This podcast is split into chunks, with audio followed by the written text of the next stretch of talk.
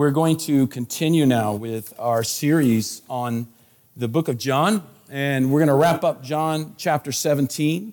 We've been here a long time. It's just that it is so rich. I feel it's kind of weird. I have all these notes I've been working on and taking notes for the past 3 or 4 weeks on John 17, and I feel like almost half of them haven't used. I'm not going to use just because it's so deep and it's so rich. So we're going to continue, finish it up. We're going to hit on some things that we've talked about before, but just go a little deeper and give us some ideas on who we are and why we're here and what's the purpose of the church. And I'm giving away right from the start. There's a mission of joy. That's John 17, 13 to 25. Let me read that to you.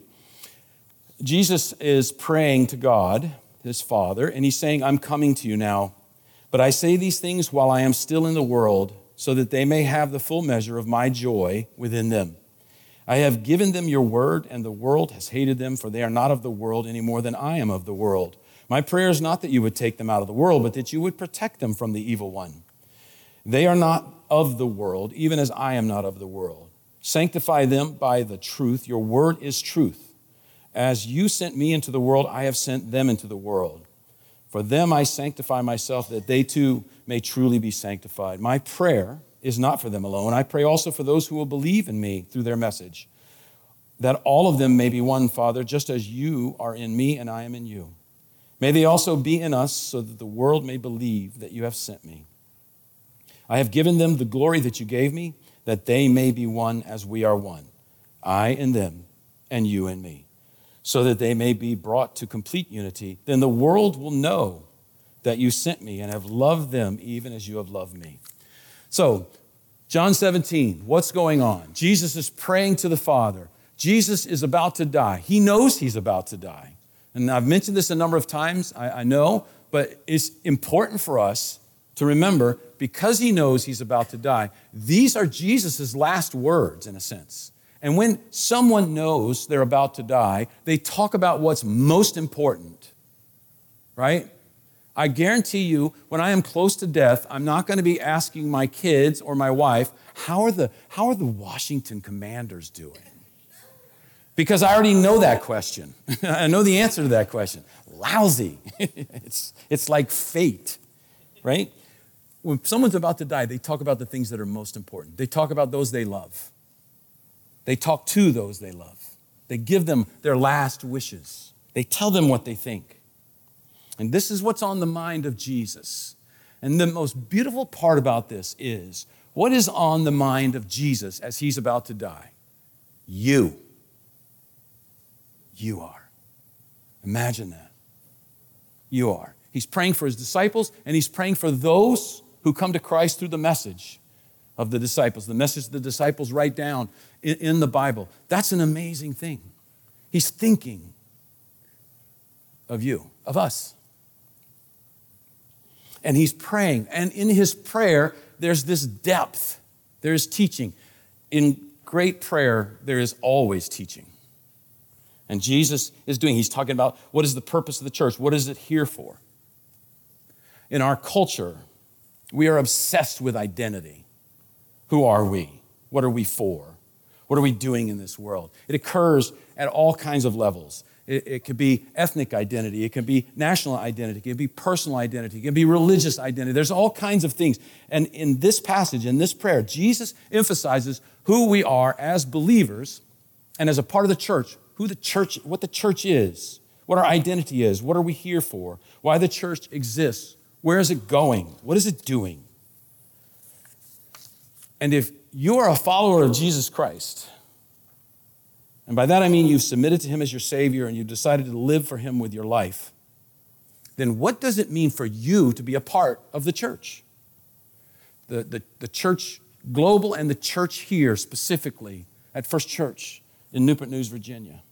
And I want to show you a few things. First of all, I want you to see something. We're going to kind of lay some foundation here. Everyone is on a mission. We're talking about a mission, and everyone is on a mission. It's inevitable because we're made for it. You are made to live for something great. And so what happens is we try to figure out what's great enough to live for. Jesus emphasizes this all through the gospel. He emphasizes it here and multiple times when he uses the word sent. He says, as you sent me into the world, I have sent them into the world. All right, so he's saying in the same way that you sent me with a purpose, I've sent them with the same purpose. We are the sent ones. We get this word mission from the Latin word missio, and missio means sent. And so you'll hear this all the time. A lot of churches will talk about this, but this is very key for us. Mission means that there's a goal that you're willing to work for, that you're willing to sacrifice for. Sacrifice resources, sacrifice comfort, sacrifice even at times safety to obtain that goal. That's what mission is. And we see this all the time. We see people who have a mission. Some of you are runners, all right? I don't totally understand runners, but I respect them because they have this mission. They run long distances. They don't cry when they're doing it like I did when I ran long distances. One time at the Thanksgiving table, my son Cody, he announced to us that he was gonna run an ultra marathon in 6 months. And the supportive, loving father that I am, I just laughed out loud because it struck me as, I said, wait a minute. And the whole family just chimed in, why? And I said, Cody, let me just ask you this. Have you run a marathon? No. Aha. So you're skipping the easy stuff to go right to the hard stuff, you know? He sacrificed resources to train. He sacrificed time and money and comfort. He trained in the Philadelphia area in rain and snow through the winter. I mean, even at personal, for me, it's personal risk. When I start running any kind of a distance, I start having trouble breathing. My body is screaming at me to stop, and I want to obey what my body tells me. So I generally stop and just walk distances rather than run them. And he did it. He sacrificed, and he ran it, and he finished it. It was a great accomplishment, and I was very impressed. And a few days later, I called him, we were talking, and I said, so, man, are you gonna do it again? And he said, I never want to run again. I said, okay, all right, that's my son. Okay, we're back to normal. But see, people are driven by something and they will sacrifice for it. It becomes a mission. They will do a lot to accomplish it. Maybe your mission was to start a business or is to start a business. You will sacrifice finances for that. You will sacrifice time for that. You will take a risk, there will be a risk. See, a mission is essentially something you will sacrifice for, a goal that you will sacrifice for, something you will go all in for. You know, in the parable of the treasure, Jesus says the man went and he sold everything he had so that he could buy it. And it says he did it joyfully. He did it with joy because mission can bring this incredible joy. It can bring, it's something that, well, it's because we're made for it. Now in our culture, mission is determined by each of us individually. I define who I am. I define what I am about. I define what has meaning for me. That's what our culture tells us. But here's the problem. You know, you can define who you are, what you're about. You can define what your mission is. And you may even find something that you love doing. But here's the thing. Here's the problem, because it doesn't answer the question that is the important question. Does your mission matter? Does it matter? Right? If your mission is to accumulate lots of finances and live comfortably, what will that matter in the long run? I was listening, I read the other day about a Christian, a man who started a huge business, multi-billion-dollar business, and he's giving it away. And he was saying, I can just see how coming into wealth easily is ruinous to people. So I'm not gonna give it to my kids or my grandkids because I love them. I'm sure some of them are going, really? Really? But it's so interesting because he said, look, this could be a great mission, but it will ruin you It can ruin you. And so this is what people have always wrestled with. Does my life mean anything? Or am I simply entertaining myself? Am I simply occupying myself until I die? Because that's where a lot of people are at. They live living for me until I die, and then it's all over. But what if it isn't? That's the haunting question, right? That's what people struggle with. So we see all kinds of people live with some kind of a mission. We live according to some kind of story that helps us make sense of our lives. We're seeking to prove our worth. I'm somebody. Remember the original Rocky movie, that classic of film? And he's training, and his girlfriend and others are concerned, and he admits freely he's not planning to win. He just says, I just want to go the distance so that I won't be just a bum. If I can go the distance with the champ, I'm somebody. And if you know that story, he's a bum. He's working for some shady characters as an enforcer and all this, and he has this sense that his life means nothing, and he gets this golden opportunity to fight against the world champion as just a nobody from Philadelphia, and he's just like, if I can just go the distance, I will be somebody. That's what's going on all around us. That's what can go on in our own hearts. I don't want to be a bum. I just want to be somebody. And so our culture tells us you have to fulfill yourself. You're responsible to figure out what your fullest potential is and then achieve it. Only you know what is right for you. You have to express your impulses so that you can be authentically you. And this is framed as freedom. The freedom to be your authentic self. I read a lot, and I read books and ones that, you know, are written by different people and different things. And I tell you, every time I read somebody who starts talking about this whole idea of you being the authentic you, I'm like, oh, for crying out loud, this is so overused. It's just bleh. Right? And they frame it as freedom to be your authentic self. But the reality is it's an incredible burden, and it leads to hopelessness. In some of my readings, and I see things where people just speak the truth. Franz Kafka is an atheist who just dealt with life and finding some sort of meaning in life. And his ultimate decision was there is none. And he said this, I am free, and that's why I'm lost. He says, I figured out how to be free, to get out from underneath everything, and I'm lost. It's hopeless. And he if you read his books, it just comes through this sense of hopelessness and meaninglessness and the worthlessness of life. And so we're fed this story that there's freedom over here. And it turns out when we get to where the freedom is, it becomes something we never wanted. A Faustian bargain. It eats away at us. It leaves us hopeless.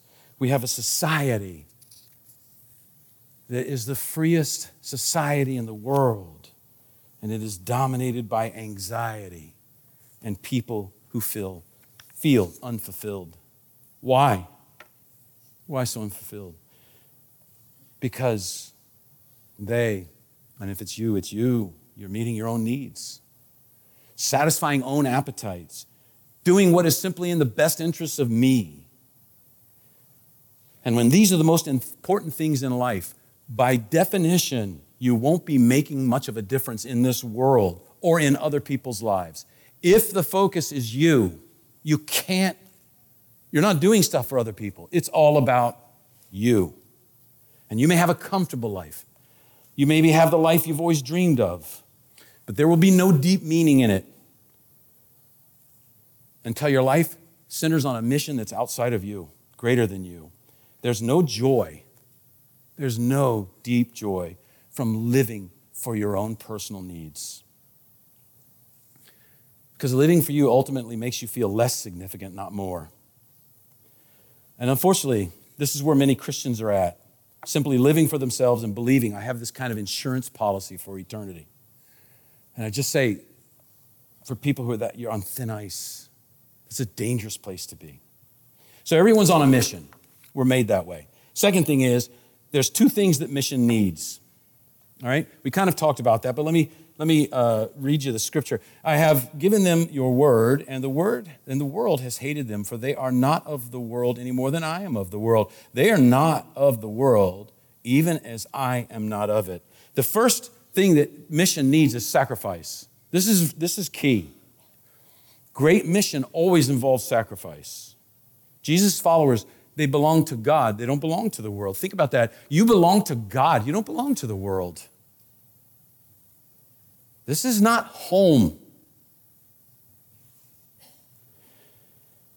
So that means our priorities, things we think are important, will not always belong to this world. And that will lead to misunderstanding. That will lead at times to conflict. And Jesus says, I want you to stay in the world and serve the world. It's like, I remember when Jesus crossed the Sea of Galilee and he healed that man in Gennesaret. And it was interesting because the man, I want to come with you. And Jesus says, no, you stay here. You stay here. Tell everyone what's happened to you. And the next time Jesus crossed that sea to that same place, it says he was met by thousands of people who had heard of the man. They'd heard of him. You stay here. You stay in this world. And he's saying to each one of us, I have you here for a purpose. I have you here for a mission. You're not here to accumulate things and use up air. You're here for a purpose, and there's meaning in it. And so that means we have to realize we won't always be understood because we're supposed to be like Jesus, and he definitely was not always understood. He wasn't hateful towards people, but he disagreed with them. So it means that Christians believe there's more to life than this world alone, more to life than just this material universe. And what does that mean then? Suddenly you won't become as materialistic, as consumeristic? Is that a word? I don't even know. I'm sure some teachers will inform me afterwards. As consumeristic, I can't even say it. As those around you, you'll suddenly not quite be that way. You will see that life is not all about collecting things for yourself. And you will become, as you begin to understand your mission more, someone who says, I'm willing to give time. I'm willing to give energy. I'm willing to give finances. I'm willing to sacrifice.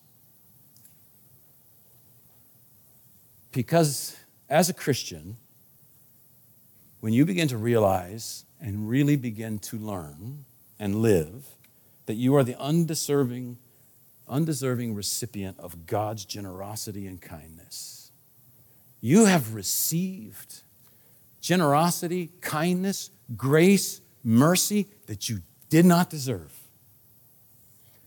And when you begin to grapple with that and feel it and see it and own it, what happens is you begin to have this generosity, this hospitality that is about you to others. Christians believe that every human being is created in the image of God. Therefore, there is a fundamental dignity in any person, regardless of what they believe, regardless of their ethnicity, regardless of their way of life, regardless of their political persuasion. There is a fundamental dignity because we are made in the image of God, and we are to be the people who respect that fundamental dignity. I think it's tragic sometimes when I see in social media and in the news sometimes when Christians rejoice that something horrible has happened to another person. How can a person who's truly a follower of Jesus Christ rejoice in that? How can that happen? I don't think it can. So what happens is then as you change, you can't become hostile towards those who don't share your particular views or your way of life. You won't alienate those who have a different cultural background or religious beliefs than you do. You will become more charitable, more open, more serving, more loving. Because as a follower of Christ, in some ways, we don't fit into any camp that's around us in our culture. We don't quite fit with anyone because we're on God's mission And God's mission at times will be misunderstood. So there's sacrifice, and there will be misunderstanding. That's why we need the second part of the two things mission requires, and that's protection. Jesus says, my prayer is not that you take them out of the world, but that you protect them from the evil one. And he's specific about what kind of protection he's talking about here. He says, we're not part of the world anymore. We're citizens of heaven. That automatically means we're vulnerable. Any country, if you're in a country and you're not a citizen, you are by definition more vulnerable than a person who is a citizen. That's just the way it is.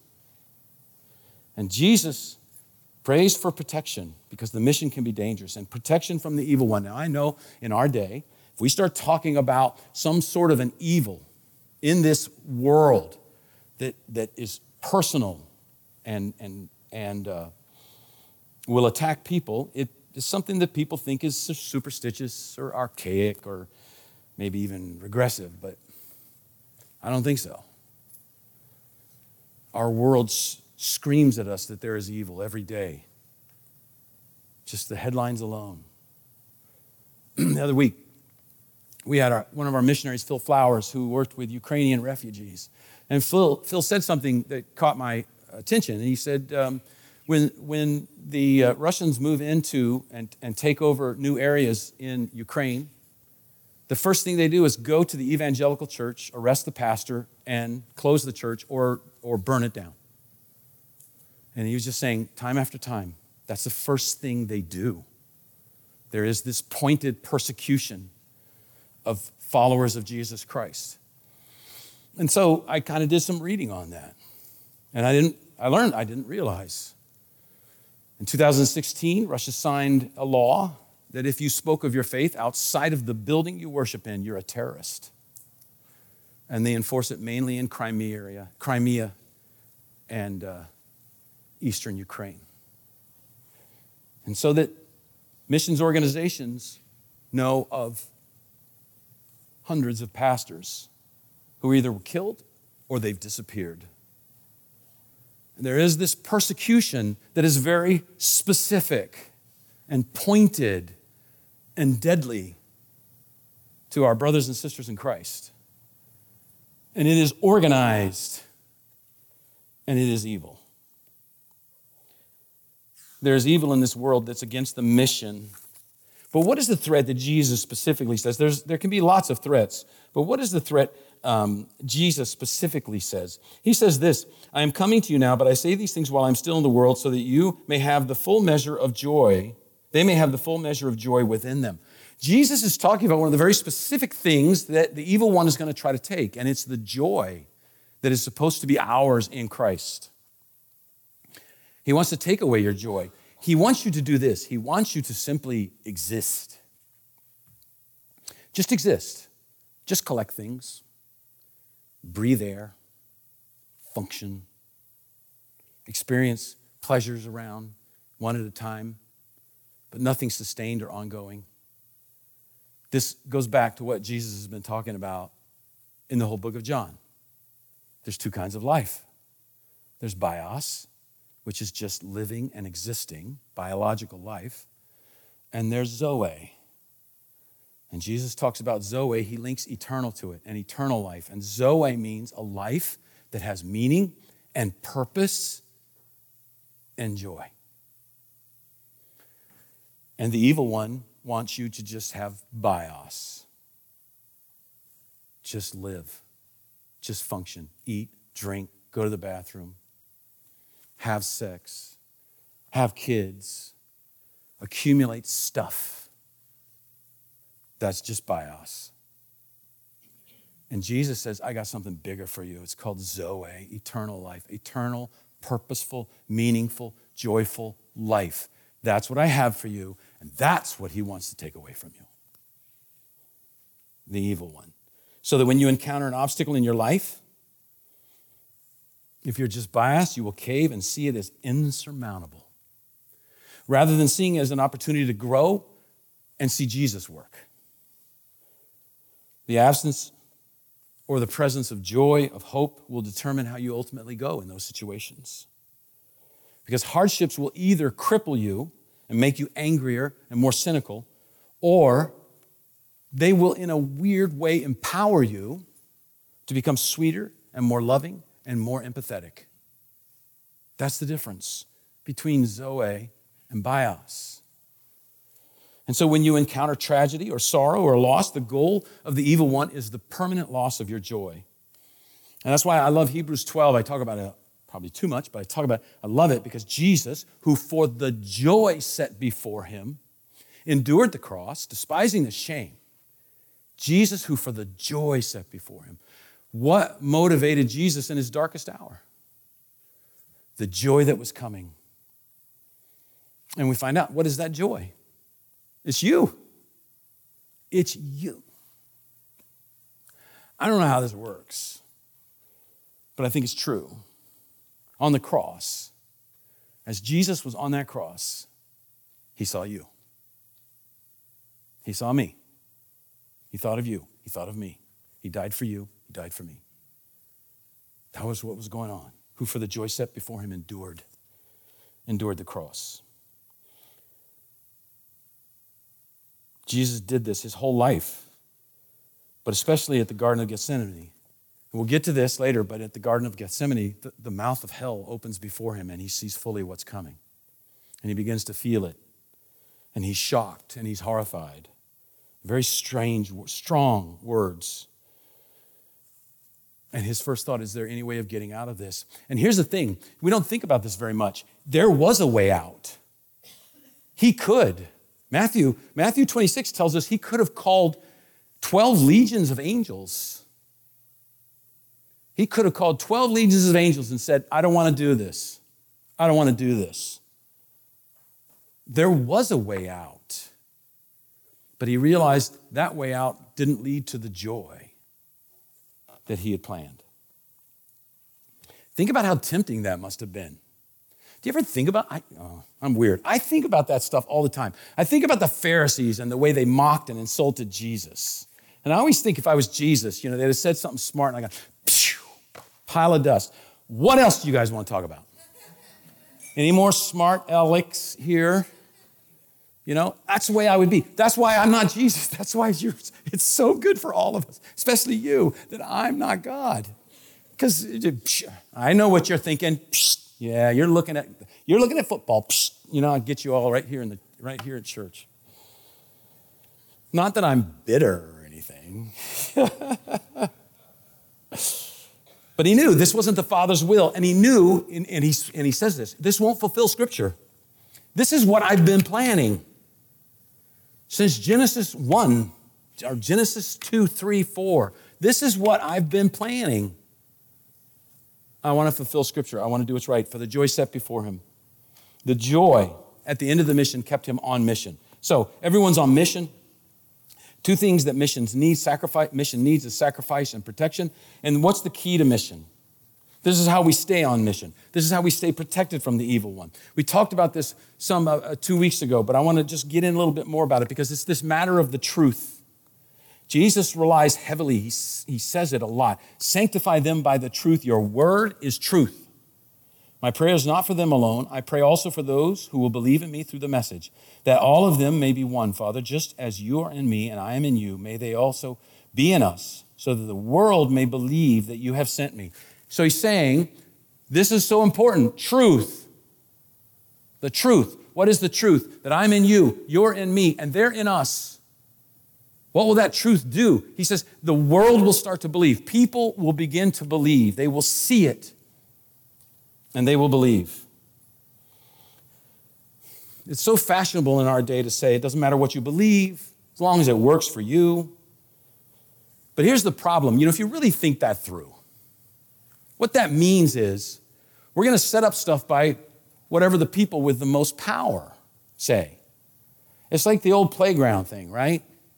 I remember as a little kid going to a kid and just saying, hey, dude, man, you've been on that swing for so long. Give other people a chance. I want to swing on that swing. And it was just a little kid, so I was feeling my oats. And I said, I'm going to punch you in the nose. So get off the swing. And he said something and he yelled, and his big brother came over. I was like, oh, crap. And he's like, what's going on here? I said, well, you know, it's kind of fair. We should share the swing. And he looks at me and he goes, says who? See, power becomes the authority. Whoever's the majority, whoever has the power, they make the rules, and the rules change based on power. But Jesus says there's a truth that doesn't change. There's a right and wrong. There's justice that doesn't change. Whoever's in power, it doesn't matter who's in power. It gives us direction. It gives us joy. Martin Luther King Jr. tapped into this when he won the Nobel Peace Prize. And what he wrote, and he spoke, and it was a sermon when he spoke to the at the receiving of the Nobel Peace Prize to the Nobel Academy. And basically, he went back to the Old Testament, and he said, there is a God of justice, and there is a truth that does not matter who's in charge or who's not in charge, because God is going to, and he said, it's going to roll like waters. This justice is coming. And he tapped into that. He brought just what Jesus is saying. There is a truth that is true regardless who has the power. There is a truth that gives us direction for life. There is a truth that leads to true joy. A number of years ago, my wife and I, we went to Philadelphia to visit our son and our daughter-in-law, and we went to a concert by the Philadelphia Philharmonic Orchestra, and it was at a huge outdoor amphitheater. These things have become real popular. This is when they were first happening, and what they did is they showed on these big screens all over A New Hope, the first. I know it's episode 4, but it's the first Star Wars movie. It's the best Star Wars movie. It's the one that everyone recognizes that. So, and they played the soundtrack in this big, shaped stage area. They played the soundtrack while the movie ran. And it was this huge open area. There are thousands of people there. Thousands. Can you imagine? What an incredible... it's like thousands of Star Wars nerds just like me. And some of them dressed up. And we all brought food and we all sat on the grass, and it was just so cool. It was amazing. It was amazing to hear the music, the beautiful music of that movie live, in sync. I don't know how, it must be so hard to do. They perfectly in sync with the movie. And just watching it like that and just enjoying it, just all these seemingly normal people who wanted to revisit one of the stories that shaped them when they were younger. And there weren't a whole lot of young people. It was a lot of old people. And I was digging it. It was so great. And this story, because it had an impact, this story about good and evil, Jedi and darkness and light and all of this stuff. And it all centered around this story that every single person there loved. It was so cool. It was like we were all like, we have this, and we all talked to each other. You could talk to people because you knew, you're here for what? We both love this. We're okay talking. I don't know who you are, but I'm not worried about talking to you because we're nerds. We love this. And I remember sitting there as it was playing and thinking, and everybody cheering at one point and laughing at one point. We all knew the movie by heart. And I said, this is church for Star Wars nerds.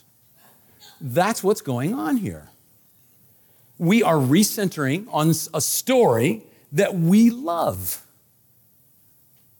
and enjoying it together. We're here this morning. We have something in common that makes it not just we're not strangers, we're brothers and sisters, right? We have something in common. We are centering, or we are recentering on the story of Jesus and his joy. We're doing that. God created the world out of joy, out of the joy of the Trinity. This was lost through our desire to be in charge. And throughout the Old Testament, God is outlining his path back to that joy. Jesus' birth, right? Remember angels singing, we bring you good tidings of great joy. Jesus' birth was this time of incredible joy. And now, interestingly, here he is looking into the face of death. And what is he talking about? Joy. He's talking about joy. How much he wants us to have this joy that he has with his Father. So the purpose of the mission, the purpose for which Jesus came, the purpose for which the church exists is this, joy. A joy that comes from being grounded in the truth. We are here to spread that joy. And a big way we do it is we spread the truth by living it so that people see it, they're drawn, they believe for their salvation. We as a church are charged with being the joy in the spheres, our spheres of influence. Everyone here, you have a sphere of influence. Everyone here, you go places that I don't go. You work in places I don't work. So you have influence there that I don't have. And you have influence there that maybe nobody else here has. You have families that are not my family. You have an influence there. You have spheres of influence that are totally different from everyone else. And you're charged with going and being the joy in that sphere of influence. And we are tempted so often to occupy our lives with missions that do not satisfy and ultimately fail. But the thing I think here is that Jesus says, I'm coming to you now, but I say these things while I am in the world, so that they may have the full measure of joy within them. You are the joy that Jesus fixed on when he went through the horror of the cross. And not just Jesus, but also the Father. This passage, you've probably heard a lot. The Lord your God, and we're talking, it's a prophetic passage talking about Jews as they come back to God. I want you back, I want you back, I want you back. I love you, but it applies to all of us. The Lord your God is in your midst, a mighty one who will save. He will rejoice over you with gladness. He will quiet you by his love. He will exult over you with loud singing. And that word exult is this word to just go crazy. When I was a little kid, I was born in Washington, D.C. And when I was a little kid, my dad took me to a football game to see Washington. And Sonny Jurgensen was playing. Yeah, I'm that old, right? Okay. Some of you are like, who is Sonny Jurgensen? Did he ever play football? Yes. And they were playing the Dallas Cowboys. Wow. Satan incarnate. So, at the last 3 minutes, Sonny Jurgensen organizes this drive down the field, just throwing the ball like a wild man. They score, and the game ends. And we're in RFK Stadium. 50,000 people start jumping up and down, screaming their heads off, exulting with joy. So much so that this concrete stadium started going, and I was just like, I just remember as a kid going, is this safe? The earth is moving. I didn't know it was just the stadium. And then everybody starts, and all of a sudden it starts going, gong, gong, gong, and you're bouncing. And it's hard to imagine. God does that for you. He goes crazy. I don't know how that works. But it says that you're his joy. And he exults over you. He stands up and cheers. He screams. He raises his hand and goes, yes, yes, yes. He looks at you and goes, we're number one. You know, something like, I might not be, I shouldn't do that. So anyways, I get myself in trouble. His joy for you knows no bounds. He exults over you. You are the Father's joy. You were created for this. In... you know I have to go here, right? Lord of the Rings. There's one part where it seems like the end is near. Pippin is talking to Gandalf. And Gandalf at one point where they're talking and he chuckles. And Pippin glanced in some wonder at the face now close beside his own. The sound of that laugh had been gay and merry. Yet in the wizard's face, he saw only at first lines of care and sorrow. Though as he looked more intently, he perceived that under all there was a great joy.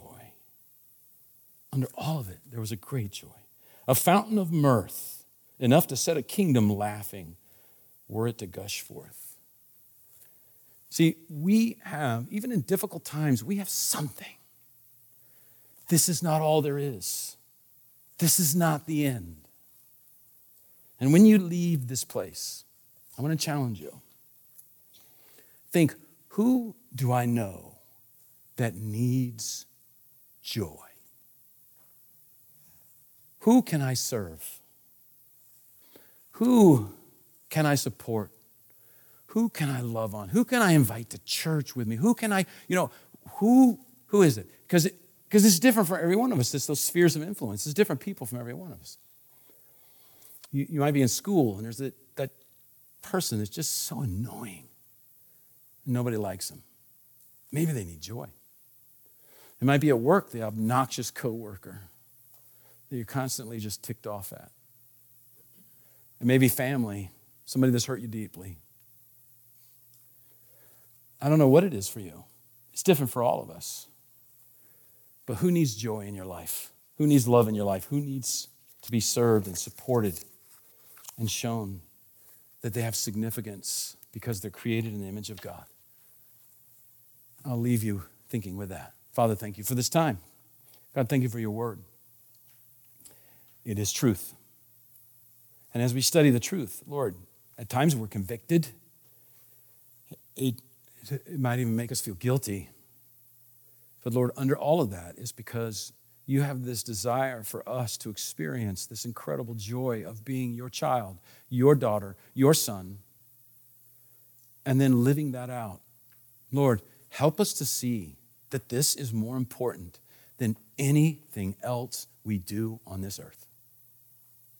Father, help us to give perspective on these things. Help us to learn from the example of Jesus. As he faced death, his concern was us and our joy. And as we leave this place, Lord, we would be people who show in the way we talk, the way we act, the way we serve, the way we love, show that we are sons and daughters of the King of the universe. For it's in the name of your Son who purchased all of this for us as our champion that we pray. Amen.